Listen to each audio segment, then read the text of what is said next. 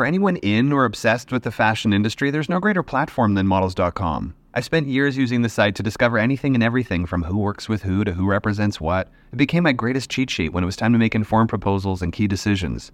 As the largest aggregate of information, it comes as no surprise that it's become the number one reference database in the entire business. With over 30,000 talents and creatives listed and 3,000 brands and publications active every day, Models.com has over a million visitors per month.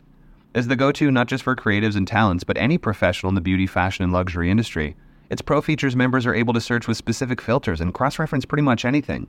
The only thing better is the fact that with access to your profile analytics, you can see exactly which brands and media are paying attention. Whether you're a fan of the creative industry or a member of its community, Models.com is where you'll find exactly what you're looking for. You're listening to What's Contemporary Now, a show about culture, the people, places, and things that together make it up. Today we have the chance to speak to Charles Levai and Kevin Tekinel, the two guys behind the Paris-based creative agency known as Maybe. First having opened their doors in 2019, they've since managed to bolster an impressive list of clients working with brands like Louis Vuitton, Versace, The Row, the internet favorite Coperni, and of course the recent announcement around their appointment as the creative directors at large for W Magazine. Long before we managed to connect with this impressive duo, we heard nothing but great things from their clients who described them as fun, friendly, very hands on, and most impressive of all, Apparently, they do nearly everything themselves.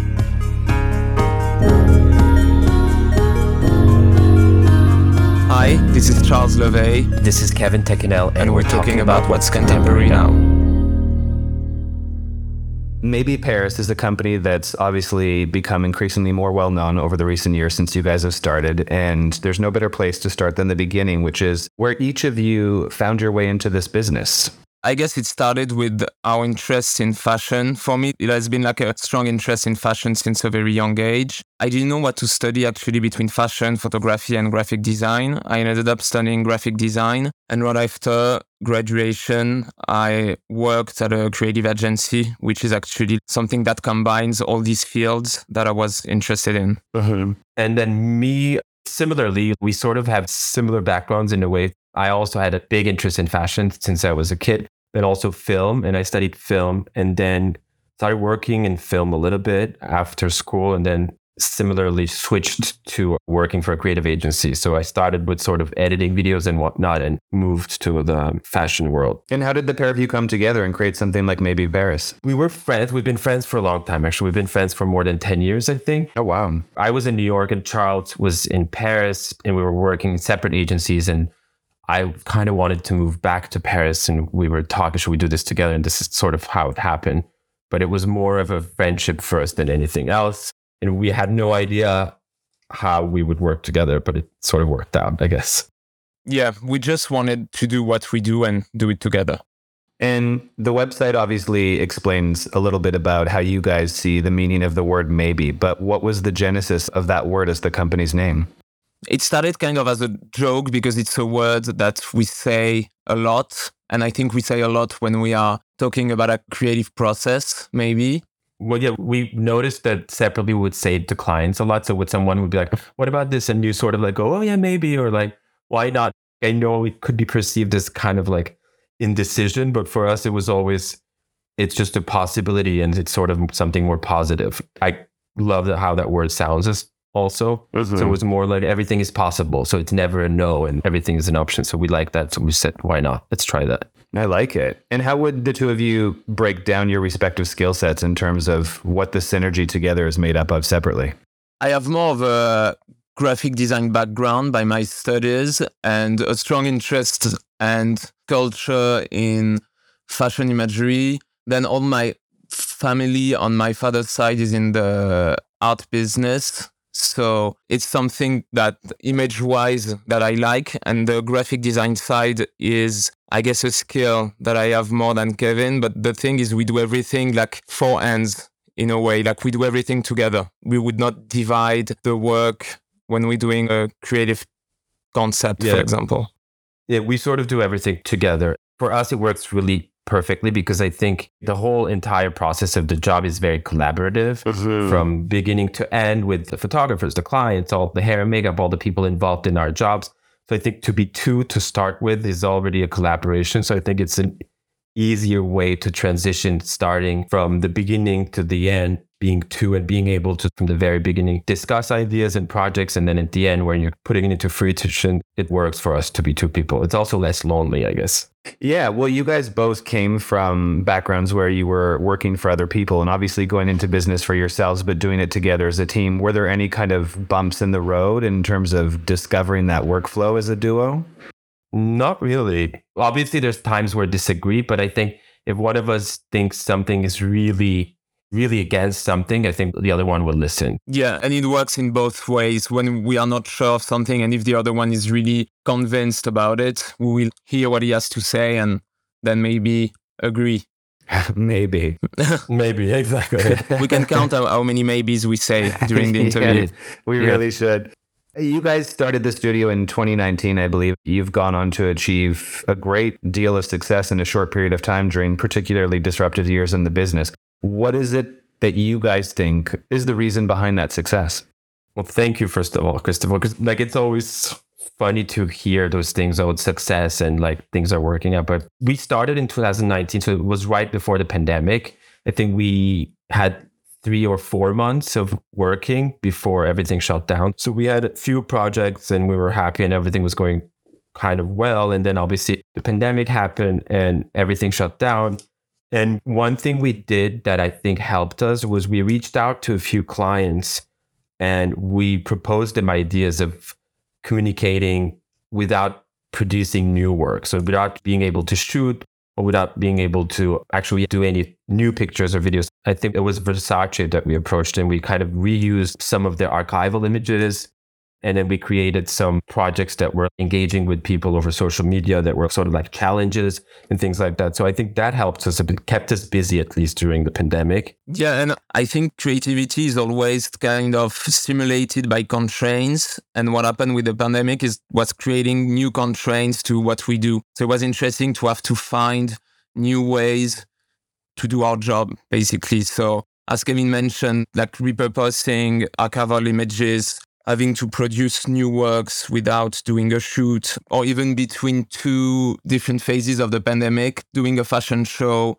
when you are not allowed to gather an audience and having to find a way to be able to do a fashion show with those constraints were kind of interesting elements actually to creativity. Yeah, in a way, those constraints helped us create things that before no one would have done because none of those constraints were there. So it, for sure, it allowed for certain creativity. And also, I think it was a moment where things were changing or had been changing already. But we also noticed when we started, different brands would approach us to create digital projects, which before were seen maybe by certain people as less important. So people were kind of looking down at these like Instagram projects. People were more inclined to produce the traditional advertising of print or like main campaigns.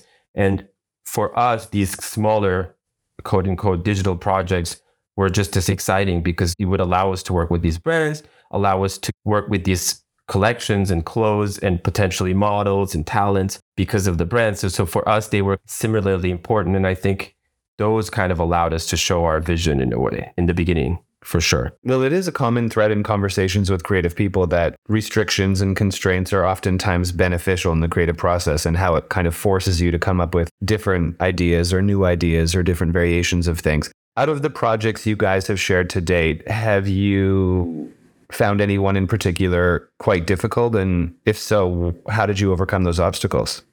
Well, I think we're quite positive people, so we don't see many things as obstacles in a way. But it's true mm-hmm. what I mentioned about doing a fashion show during the pandemic is true. The company show that we worked on and conceptualized with the designers of the brand. Cars picked up the guests and then gathered inside of a stadium. And then every guest stayed in the cars. The drivers put on the radio to get the music of the show. And then the models started walking around the cars. And everyone was really excited like to be able to attend a real fashion show during a period when there was no physical shows mm. and just video shows was something quite fun and interesting to do. So basically, none of the guests got out of their cars. So technically, it wasn't against the law of the gathering of the people because you were allowed to be in a car. And then they were driven back to their homes. So no one physically gathered together since they stayed in the cars and the fashion show happened around the cars. So that was a way of going around the laws and the rules that were at the moment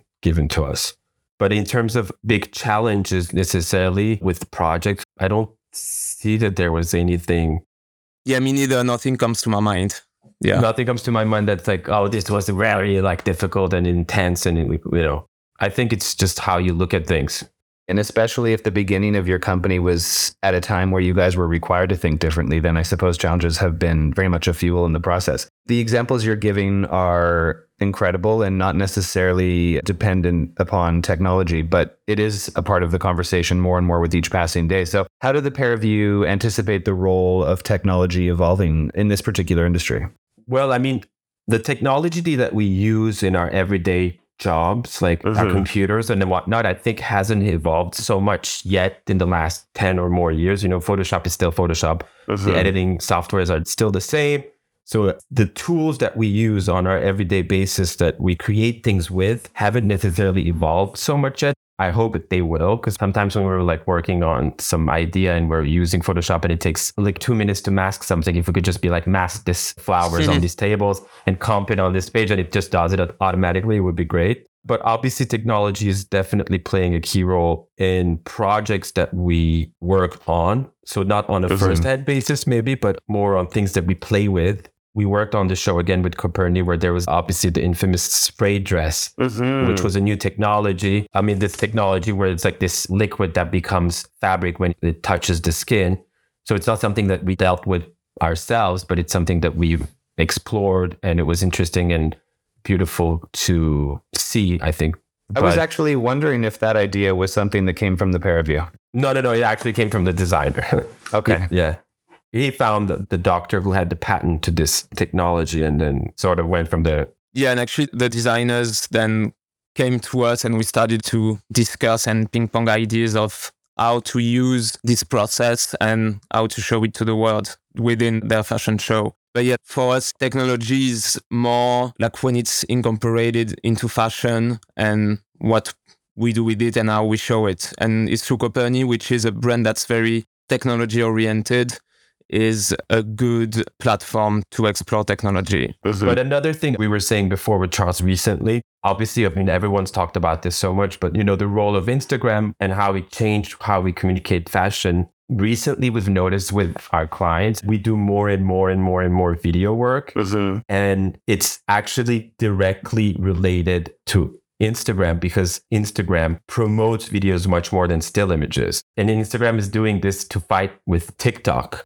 brands have noticed that they get more engagement with video. They have more engagement, more views, or more likes with videos because Instagram is pushing the videos more. Then brands ask us to create videos more than still images. So still images are obviously still important for billboards and whatnot. But you know, every season, I think in terms of deliverables, we see that the video contents are growing and growing and growing. Yeah, it feels kind of crazy that just an app can influence that much what kind of medium we're using, in our industry, like starting like to lose a bit more of the importance of still images and giving more and more space and importance to to videos. Well, marketing and advertising have always been heavily informed by the styles of consumption, right? So if people are primarily engaging with content via something like Instagram or even a TikTok, it does make sense. One can't help but wonder at this point when we will see kind of the next wave or change. Because fashion has this odd sort of way of being where, on one hand, it appears to be ever changing. And on the other hand, if you look closely, it changes quite slowly. What do you guys think perhaps the near or even far future looks like as far as luxury and how we pursue the creation of advertising for brands like the ones that you're working with now? I mean, I think what we've seen is going to continue, you know, to even bigger and bigger scale, maybe. For me, what we saw in the past few years, it's how much the industry is changing in a way because of the amount of content that we have to produce now and that brands are producing. It's crazy to think how many shoots and campaigns a client is doing and producing compared to how it was 20 years ago. Mm-hmm. Because we have this need to consume images as much as the consumers for the products of those brands. Yeah, at some point it's going to shift, like you said, obviously, but mm-hmm. it's hard to predict how. But I mean, it keeps growing and growing and growing. And at some point, it may need to slow down a bit. Yeah. There's naturally conversation that happens in any industry just because people are invested in the space they're working in. And I've heard nothing but great things about both of you from clients and how much people really enjoy working with you. They've also said that you guys do almost everything yourselves in comparison to some other people who work with larger teams. So I was curious to kind of break down how you guys would describe the approach you take when executing the vision you've agreed upon for a client. Well, I don't know who you've talked, but that's nice to hear. I guess maybe you'll tell us later. Um, I mean, like we said, we grew up with this real interest in fashion, really kind of being mesmerized by fashion images and whatnot. What we really love to do is to work with different kinds of houses. Like, for instance, we just as much enjoy working for the Row versus Versace, who are extremely different in terms of aesthetic. And in a way, I think what we do maybe is we like to see what we can create for each brand through their eyes. We do bring that point of view, but we don't necessarily want to get rid of what the DNA of the brand is or completely change it. We like to play with their codes and look to the world through their codes. Yeah, I think the codes of a brand, as you said, is just a creative tool as any other tool. And just using the DNA to create something is, as we mentioned before, is just uh, constraints that's pushing you forward, that's pushing your creativity also. Mm-hmm. And in a way, you know, we said that we do a lot of things ourselves. We spoke to all of our clients and all the people that work within each of their houses, like the marketing department or the different meetings that we do it ourselves. We don't have a big team. So it's like we are the point people that communicate with them about little things such as changing a layout or like creating a concept or whatnot before maybe from our experiences working elsewhere i think there was a hierarchy of like okay there's a creative director and they're kind of unattainable and they'll just give their opinion but then you deal with all these other people who work under them for the other you know little things. For us it's just as important to be involved in all aspects of the process which is obviously time consuming but i think it just helps to have a better vision on the whole project yeah for sure. I would imagine it's quite taxing on bandwidth no Mm, yeah. Yeah, but I think when we work on a project, I think we get excited about it and we just want to be involved with detail oriented people as well. We find it's easier at the end of the day if we're sort of involved with all aspects of the process. Yeah. And I think we are lucky enough also to take on only projects that we really believe in and working for brands that we believe in and that we like. And I think that's something that's linked to the fact that we are both really interested in fashion in general and like the clothes as well. Of course. And as you mentioned before, you guys work with different brands with different identities, directions, and existence in different sectors of fashion as a whole. Is there a conscious intention in terms of how you guys balance the commercial and artistic aspects of these projects? Or is it just sort of the nature of your work to consider both without much thought? At the end of the day, we know that everything is commercial. All the projects that we do have a commercial start and a commercial end. And it's like we're gun for hire. You know, I think Newton said that. So it's like basically we're guns for hire. So we're not kidding ourselves by saying that it's only an artistic sort of endeavor. Certain times on certain projects, there's more commercial rules or more commercial projects where you're specifically trying to sell a specific product, and other projects are more image driven I think it's kind of at the end of the day all the same.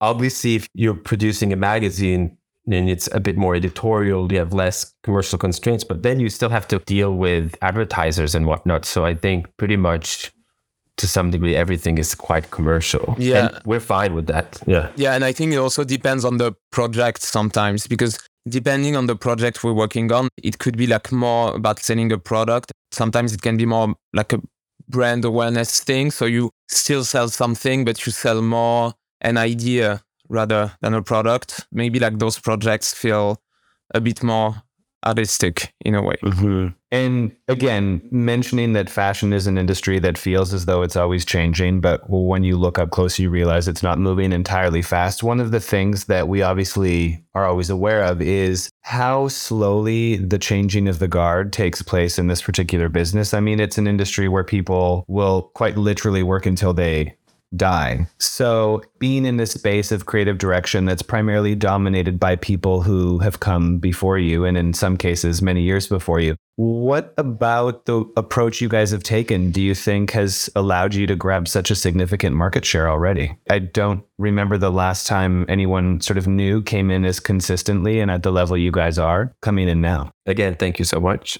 I think it was many things, but I think it's definitely was a moment also where, like we've been saying, you know, brands have to produce so much more content. And I think maybe it came in a moment where brands became more and more open to working with new people because brands didn't want to necessarily repeat the work that's been done in the past. So, you know, maybe like 15 or 20 years ago, you would open a magazine, you would have 10 photographers shooting all the campaigns. So you would flip through the pages and you'd be like five of this person, three of this photographer, three of this. So it was sort of the same people over and over. And don't get me wrong, I thought most of the best work comes from that era, which is like the end of the 90s. But yeah, like I was saying, there was so much to be produced that brands became more and more open with working with new people, new photographers, new illustrators, new artists, and I think with new creative agencies as well. So I think we were lucky that it was at that moment that we started our business. Yeah, I do agree because I think success sometimes is also being at the right place at the right moment. And Paris right now and since the pandemic really feels like the center of fashion again. It's such a good moment, I think, in this city for the creative industry, creative people, and there is just a mood and a crowd that's positive for what we do. Yeah, and for a newer generation when it comes to designers that have came up in the last few years as well, there is a bit of an excitement in Paris that hadn't been here maybe in a while that just came right after the pandemic.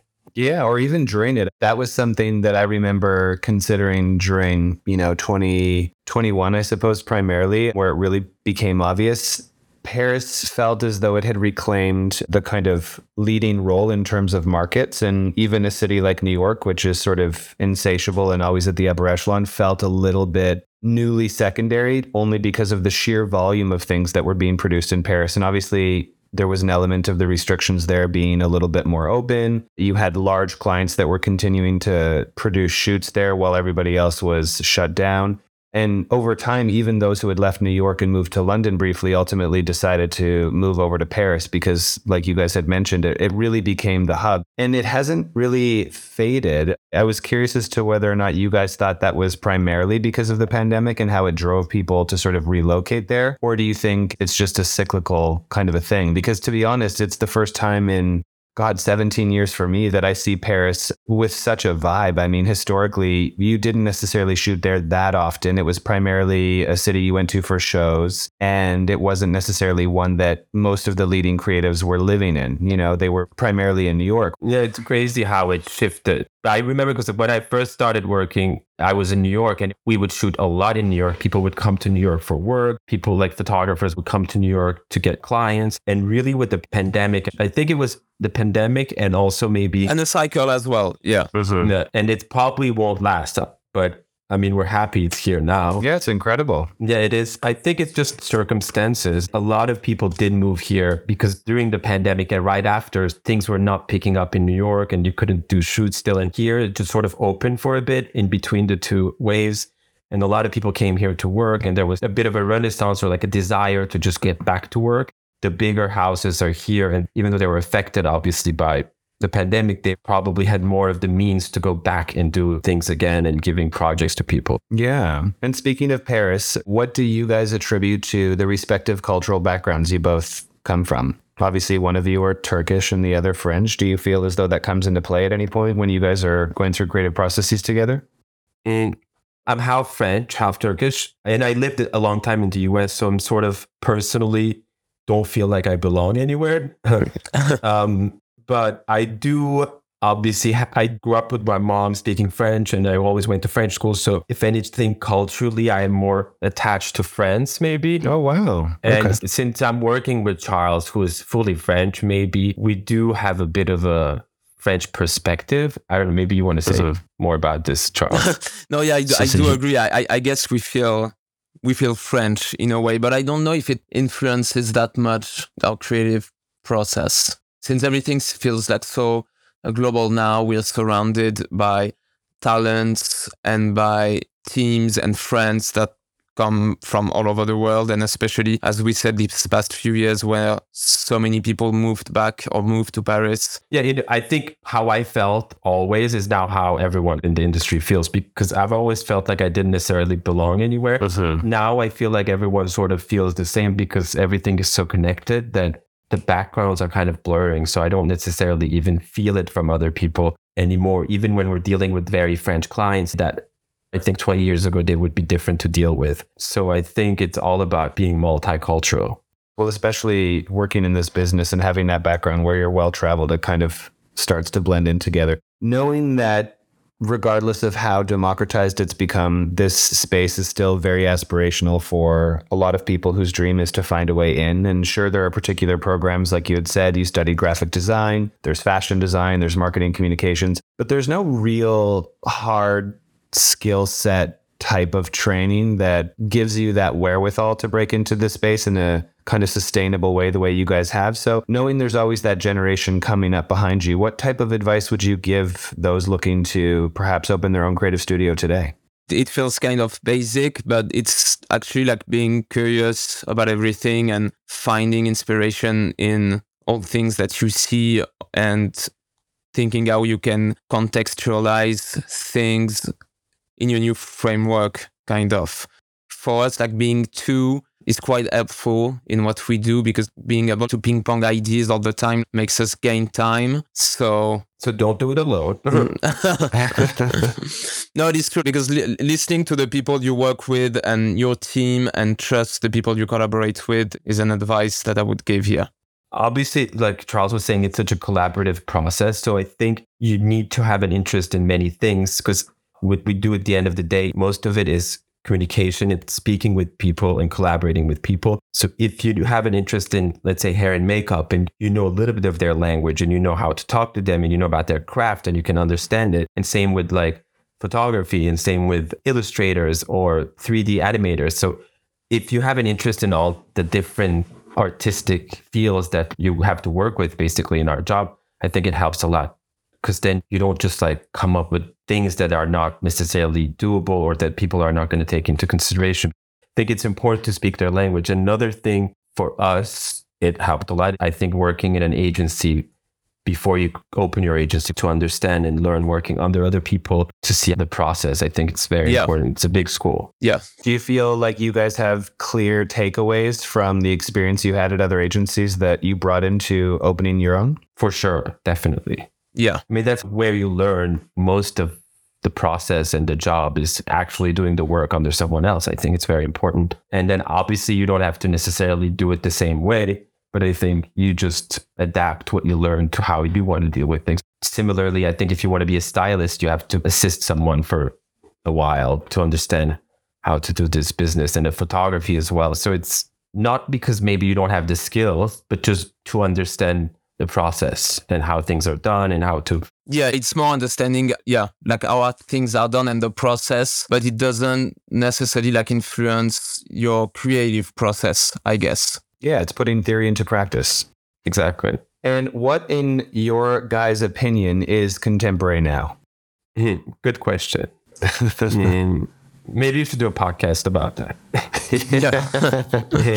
No i think everything can be contemporary. It doesn't necessarily need to be something new, but it's just something that's relevant at the moment, I guess. And it's always a question of context, and the context where you do something is what makes it contemporary. I used to hear this a lot. Oh, what new? This is still new versus though this is old or passe. In our jobs, I think everything is kind of old or never that new because I think in our industry, like we look a lot at the past and we get inspired by things that were done in the past, but maybe to be contemporaries to sort of be able to recontextualize those things. Maybe that's what's contemporary, taking something and repurposing it or recontextualizing. It seems like it, today what feels contemporary is that when we look at even fashion or music or art, people that seem successful or relevant or appreciated today seem to be the people who are able to do that. We just saw Rosalia uh, perform, which is just an example that just came up to my mind. And, you know, she seems very contemporary as an artist, and a lot of people would agree.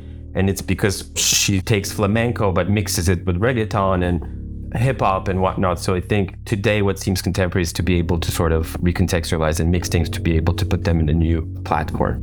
Maybe. Maybe. Maybe. well said, both of you. Thank you again. I appreciate your time. And thanks for good conversation. Of course. Oh, we yeah. appreciate it too. Thank you, Christopher. Thank you so much, Christopher. Thanks for listening to this episode of What's Contemporary Now. A special thanks to our show's producer, Cheyenne Asadi, who makes it all possible. Original theme music by Joseph Top Miller and Chase Coughlin of The Black Soft. and visual design by Aaron Marr and Graham Prentice. Subscribe now to be the first to hear new episodes, and for more content, follow us on Instagram at What's Contemporary or visit us online at what'scontemporary.com.